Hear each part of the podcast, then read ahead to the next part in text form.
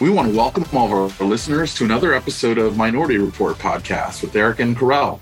Each episode, we talk with leaders in business, tech, and media. And joining us today is Armand Davis, who's the founder and managing partner at the Paragon Group. Let's jump in and get to know Armand. How you doing, Armand? I'm doing very well. Thank you guys for having me on. Yeah, we're pumped to have you and can't wait to get to know you a little bit better and learn about everything you're up to these days. So, Armand, for those who may not know you and may not know the Paragon Group, tell us a little bit about what's going on with the Paragon Group these days. Well, the Paragon Group was kind of came out of a blending of my two loves, right, which are investments and operating businesses. My background, my education was in finance, the MBA in finance, another MBA in commercial real estate investment. I worked at top tier investment banks, asset managers, commercial banks. And then I'm not going to say I got bit by the entrepreneur bug because I've always wanted to be an entrepreneur. But around 2005, 2006, I really started to make a commitment towards entrepreneurship. So I did my first M&A deal back in 2006, bought a business. It was a small construction business in Atlanta. And as they say, your first deal is your worst deal. and mm. I overpaid and I bought a business in an industry that I had no knowledge of, or prior knowledge or experience in. The guy that I bought the business mm. from said, Hey, you, you pay me this much for the business. I'll stay on for a couple of years. I'll teach you the business and you'll be good to go. And he quit after two months. And so oh, wow. I paid this guy over six figures. And after two months, I got basically two months of training in the construction business, which I had never, like I said, I coming from banking and investments got too much of training in the construction business, and the guy quit, and then I had to figure it out. And that was in spring of 2007, winter of 2007, actually February of 2007, and I had to figure it out. I had to sink or swim, and hmm. I chose to swim. And so 2007 actually ended up being a really great year. And by the end of that year, I really thought that I was on to something. I thought I might have actually been the smartest guy on the planet from jumping out of banking and into this business because I had seen before I left banking that there were some fault lines up here in the economy. And so then 2008 happened, and everybody knows what happened then. Mm. And then I was no longer the smartest guy on the planet. well, Armand, I think what I'm hearing there in your intro, right? There's there's education and there's entrepreneurship, right? And I'm, yes. I'm curious to hear from you. Where did that come from? Where did that love come from? Or how was that instilled in you? Is that like an early age thing from your upbringing, from your parents? Well, yeah, that's a very interesting question. I come from a family of educators. My great grandfather had a PhD in education. It was a co-founder of a university in St. Louis. My grandparents, all their brothers and sisters were all educators in St. Louis public school system. And they literally educated. That was back in times where you had segregation and they educated three generations of Black students in St. Louis. And so education was instilled in me a thirst for knowledge, a love for reading, a intellectual curiosity was instilled in me from the very beginning in terms of childhood. As far as entrepreneurship, interesting, we did take a child to work day. My mother worked for IBM for over 40 years. She worked in this giant, tall, black glass gleaming building in downtown St. Louis. My father worked for the Department of Natural Resources, and he drove out in the woods every day checking air quality, water quality. And when I was seven, eight years old, I wanted to be the guy in the tall glass building with the suit on. And so I knew that I wanted to be a business owner from that age. I didn't necessarily know exactly what business, but I knew I wanted to be a business owner from that age. So, yes, they were instilled in me from a very early age. Fascinating. It's amazing those early influences. You mentioned business, and I, I want to ask you a little bit about some of the work you're doing and, and, and really focused around Black owned businesses too. I want to ask you a little bit about some of your thoughts. And I've heard you talk about mindset. And I think you have some really, really insightful sort of thoughts on that. So, can you talk to us a little bit about mindset and what mindset a business owner can have to create a successful business? Absolutely. I'll start with my investment thesis. It's very straightforward. My investment thesis is that when given access to adequate funding and proper guidance, that minority and female entrepreneurs will outperform every time. That's my thesis, right? So, as a part of that, the guidance part really what separates what we do at the Paragon Group with a lot of the VC firms is that our approach is not just about X's and O's and P&Ls and balance sheets. We do that. We look at that. And certainly you can't have one that's completely terrible and expect to get funded.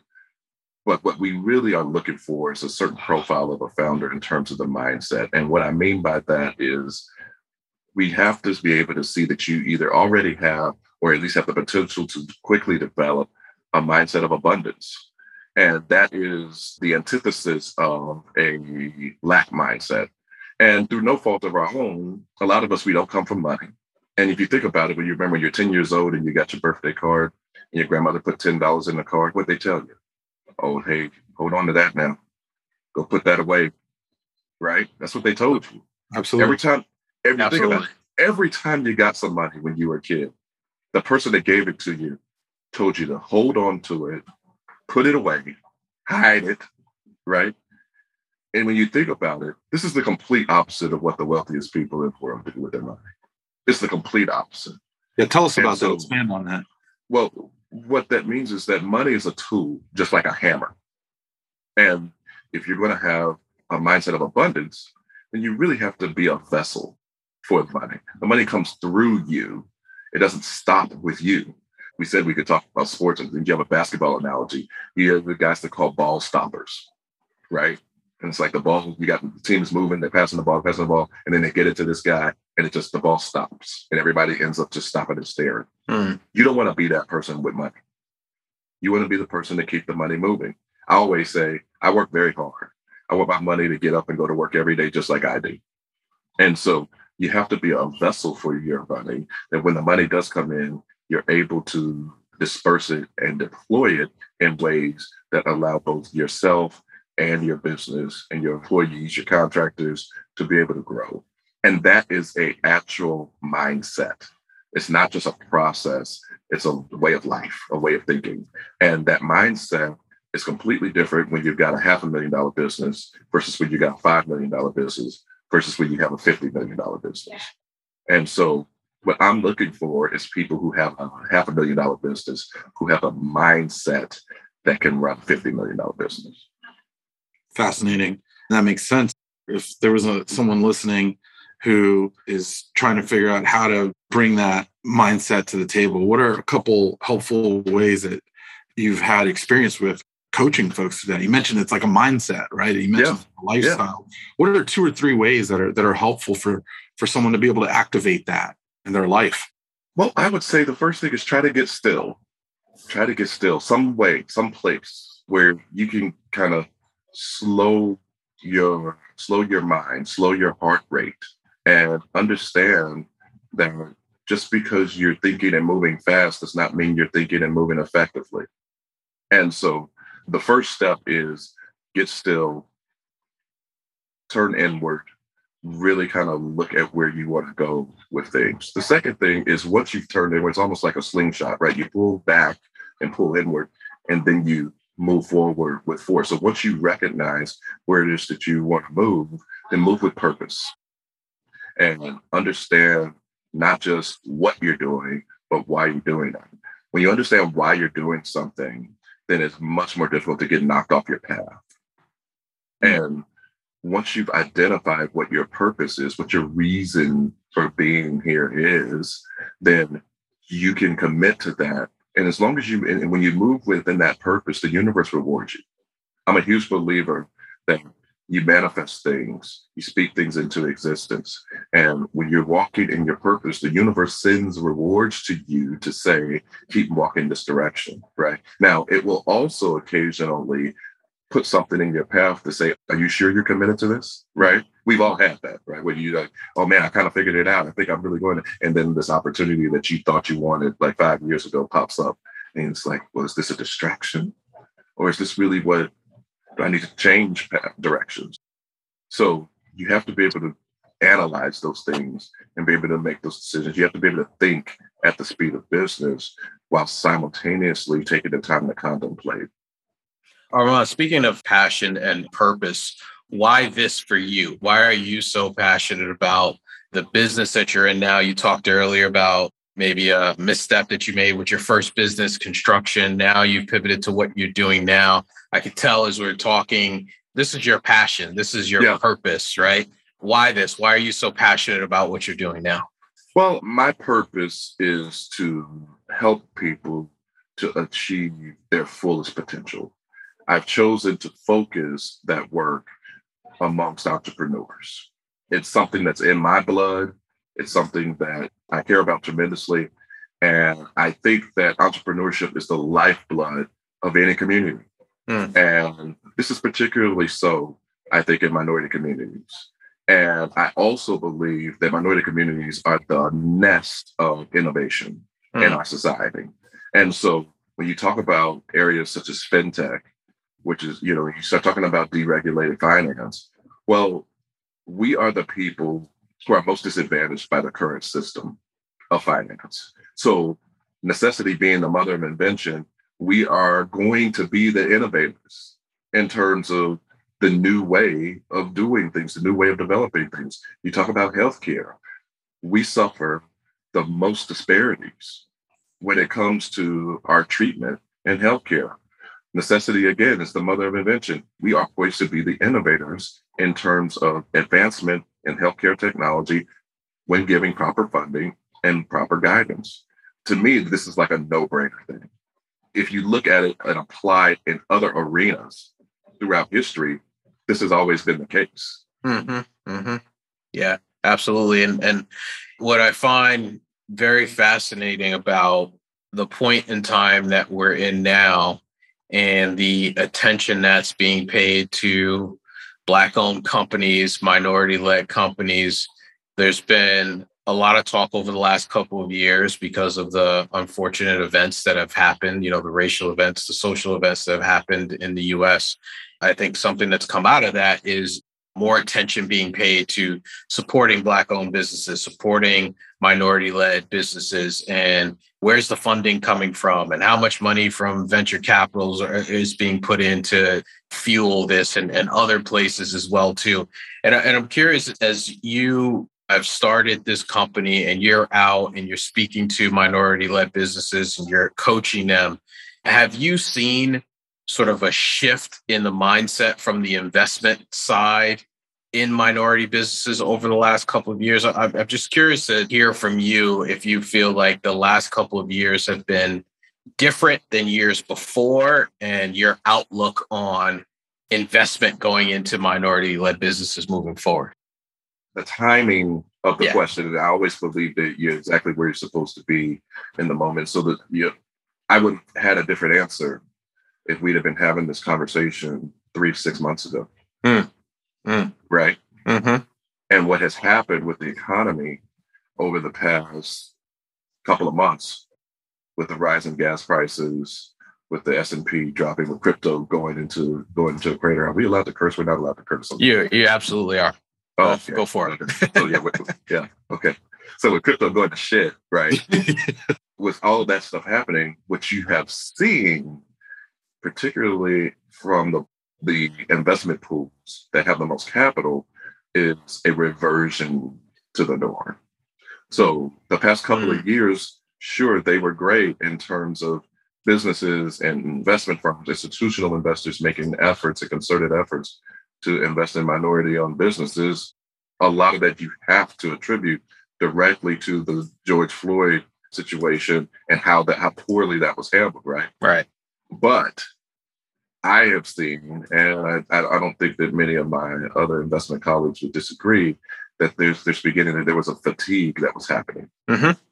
around that, and yep. it became kind of like, well, okay, well, we put twenty million dollars aside in 2021, and so there's your reparations. you know, we've done our job, and it's a lot harder today to walk into a building of an institutional investment firm of a Fortune 100 company and say, you should give me $10 million to invest in Black owned businesses just because we've been disadvantaged and you haven't treated us fairly for the past 60 years that you've been in business.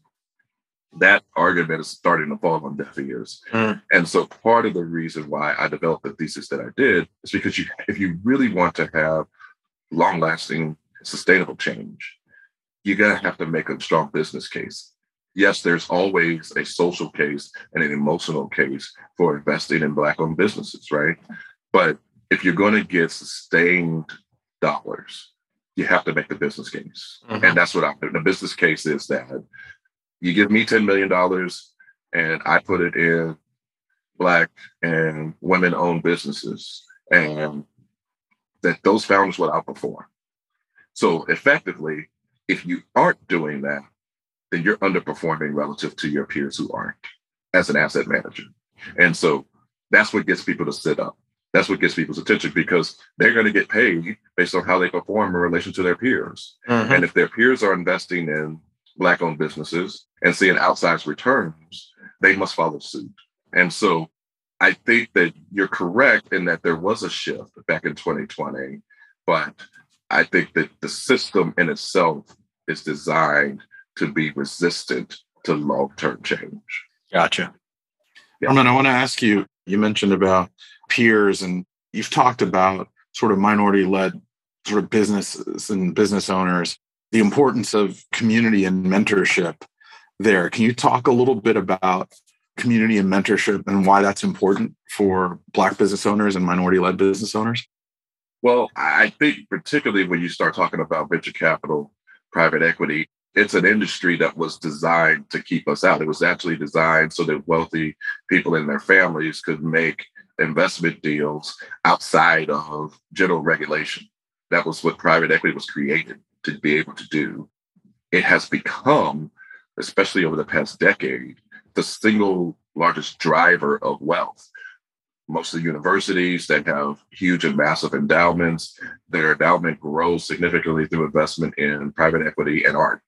But the reason for that is because if you look across all the businesses you just think about in your head, it was name the first two or three businesses that pop in your mind. At one point, they were all funded by venture capital and private equity. Those investors made the greatest return. You make most of your money as an investor before the company ever even goes public. But we, as African Americans, as other minority groups, we typically don't start to invest until after a company has gone public. And so we are already limited in terms of the growth potential there. And so I think that when you start talking to founders about mentorship, this is something that we don't have. I don't have an uncle at the country club who started a business 30 years ago, sold it for $200 million, and now he's going to give me $10 million to start my own. And so it makes the the place, the role of the mentor, the role of the investor even more significant in terms of really helping the minority founders and on a pathway to growth. And so it's integral. In fact, it's so integral that I require any founder that I invest in to in turn mentor another founder in mm. either the geographic area or in their industry. Like if you don't, I'm gonna pull your funding.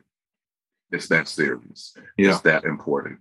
And what we hope to do in doing this is to create what I call an ecosystem of exchange, right? Where we're helping founders to grow their business. And then we hope to have at some point a liquidity event that creates generational wealth for that founder. But through the course of that process, that founder has been mentoring other entrepreneurs that have been coming up behind them. So now not only have we created this wealth event for that founder, but now they can then go and invest in the founders that have been coming up behind. And we can also be introduced to and invest in the founders that are coming up behind. And we continue to repeat that process. And what we hope is that over the next few years, what we'll be developing is an entire ecosystem across a wide variety of industries of founders that one, all have a mindset of abundance and a, a similar mindset. You may not have the same product or service, but you have the same mindset, the same approach to it and you're passing it down.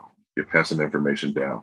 I didn't get to where I was without some people taking me to the side, taking the time to pour into me and invest in me. And so I require that for anybody that I'm going to be investing in. That's great. I want to ask you about some of those experiences you had where somebody like you said, sat you down or just took a little bit of time just to work with you and sort of pass those things on, right? I'm curious about your experience, you know, as an asset manager being in the finance world where quite honestly, not a lot of people look like us. I'm curious about your experiences, both positive and negative there. I have to imagine at some point you just had a different experience from other people there. Can you talk about what that's like just for a moment to be in environments where you can feel being different? Well, I think that going into this, I have to give credit to my alma mater, Florida A&M University, because the cradle that it provided for me in terms of building confidence and learning who you are, being around people who look like you, who are just as smart as you, but come from different places all over the country, different backgrounds.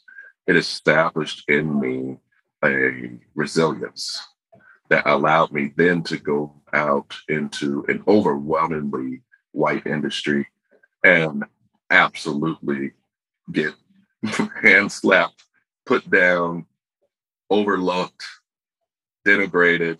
I'll give you a small story. I had a, a managing director at a firm that I worked for early in my career take me to lunch one day and tell me straight directly to my face that my education was inferior. It just directly. He said, "You'll never, uh, you'll never be able to compete to work on the level of Harvard MBA of an Emory, an Emory MBA, you're just not on their level in terms of the education that you have. And so you can only work here at the analyst level. How did that make you feel? Yeah, I was, I was going to ask, how did that make you feel? Because I've got a very, very similar story early on in my career when I was okay. actually looking for my first job and I was interviewing at a large financial institution right out of college and was basically told go back to school, go to business school. Your degree will not measure up to the Ivy League candidates that I'm interviewing. And so I know how that made me feel. And I want yeah. to, so I would love to understand, both Eric and I want to understand from you, how did that make you feel?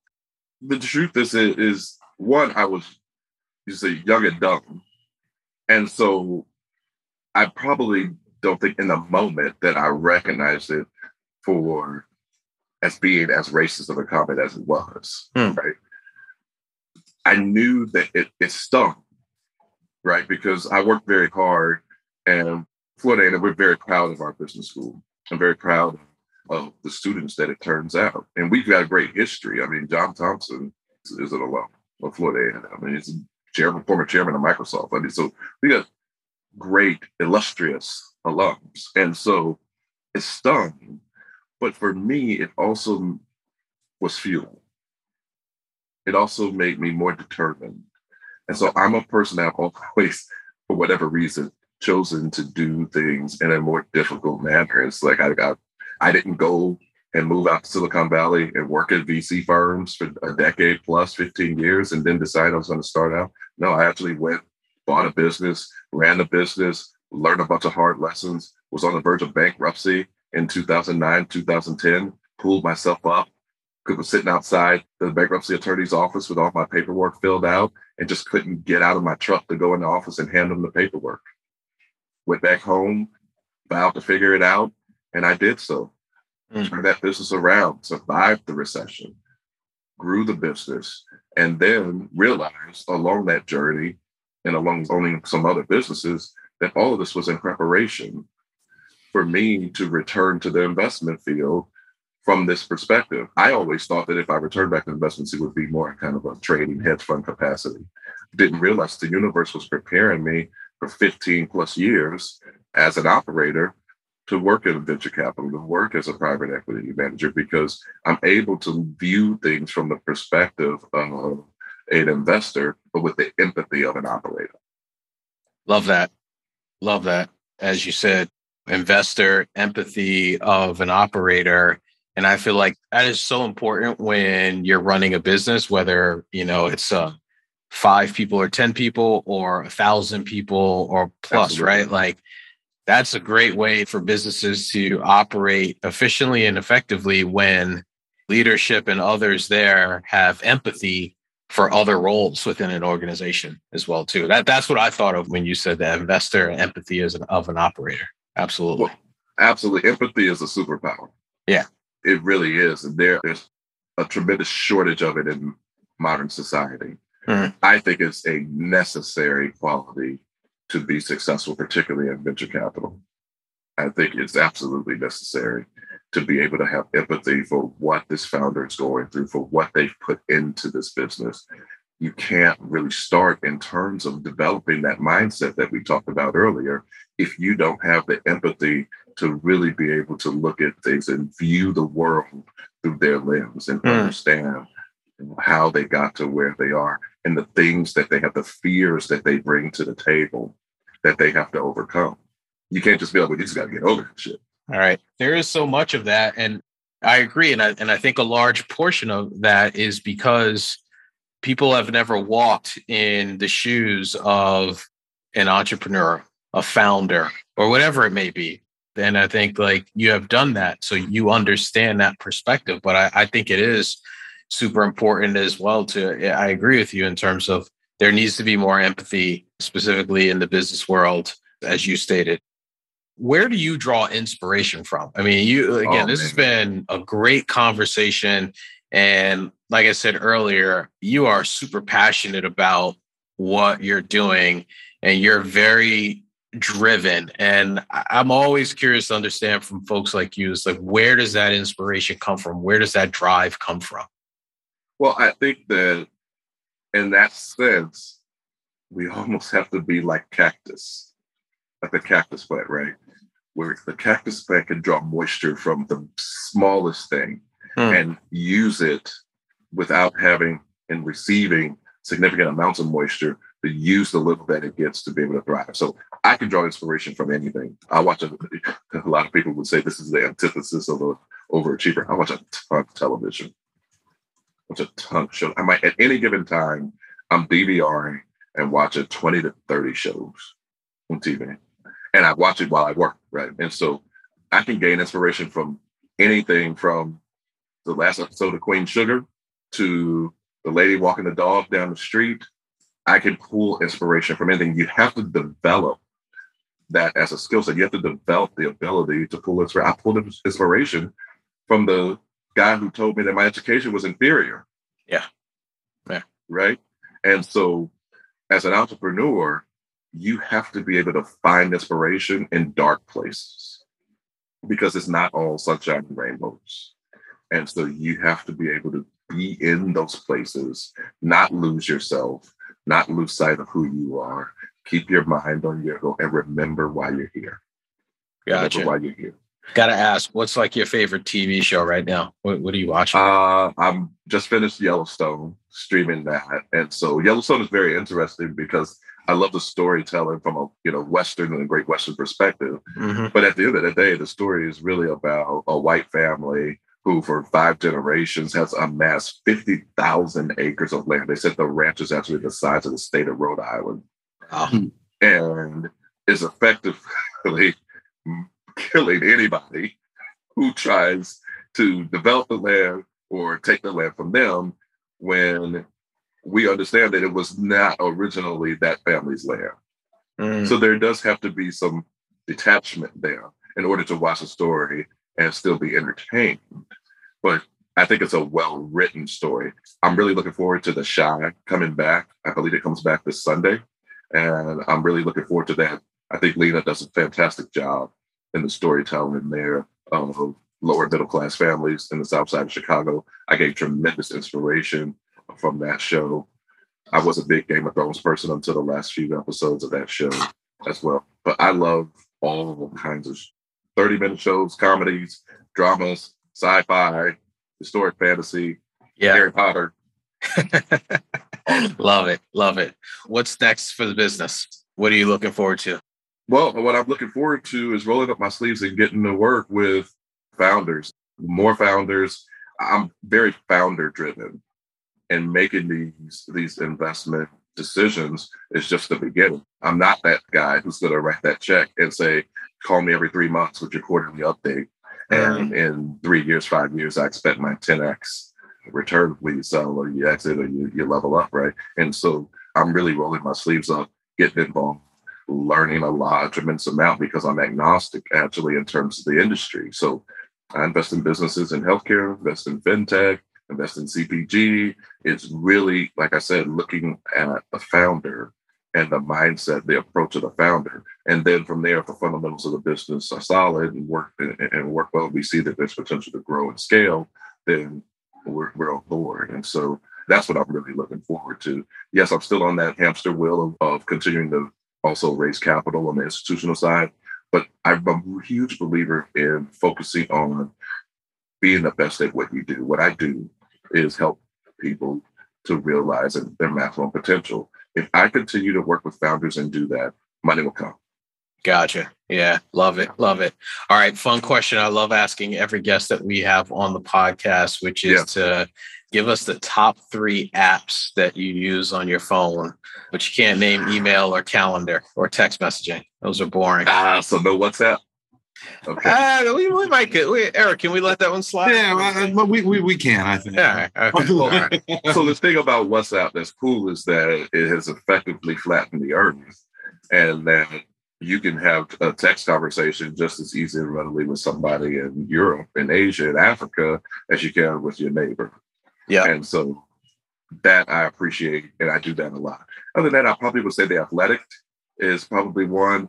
Their insight on sports is my kind of sports insight. It's it's looking at it from a perspective of the business, how the business works, also from a cultural impact perspective as well. So spend a lot of time. Most of my sports reading and absorption comes from the athletic. I would say after that, I do read. I'm a voyeur on Twitter, uh, especially VC Twitter. VC Twitter is mm. a fascinating kind of culture. VCs tend to do Twitter more than Instagram. So I'm a voyeur on there, but I'm not a extremely active active participant. Uh, and then other than that, it's like Marriott and Delta because I'm traveling so much. trying to get, trying to constantly looking at it's my points, trying to yeah. watching the meters go up. Yeah, yeah. I, I, hit ambassador with Marriott. We hit that last last year. Enjoyed that, and I'm hoping to hit platinum with Delta later this summer. I don't. I mean, diamond on Delta is just ridiculous. Obviously, I don't. It's almost impossible. I feel like.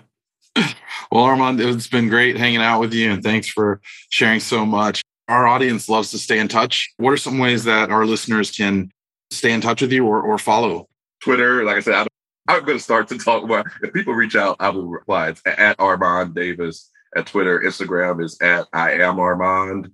And yeah, you guys can email me too, which is easy because I'm old and email is just fine. And it's just Armand at paragoninvestmentfund.com.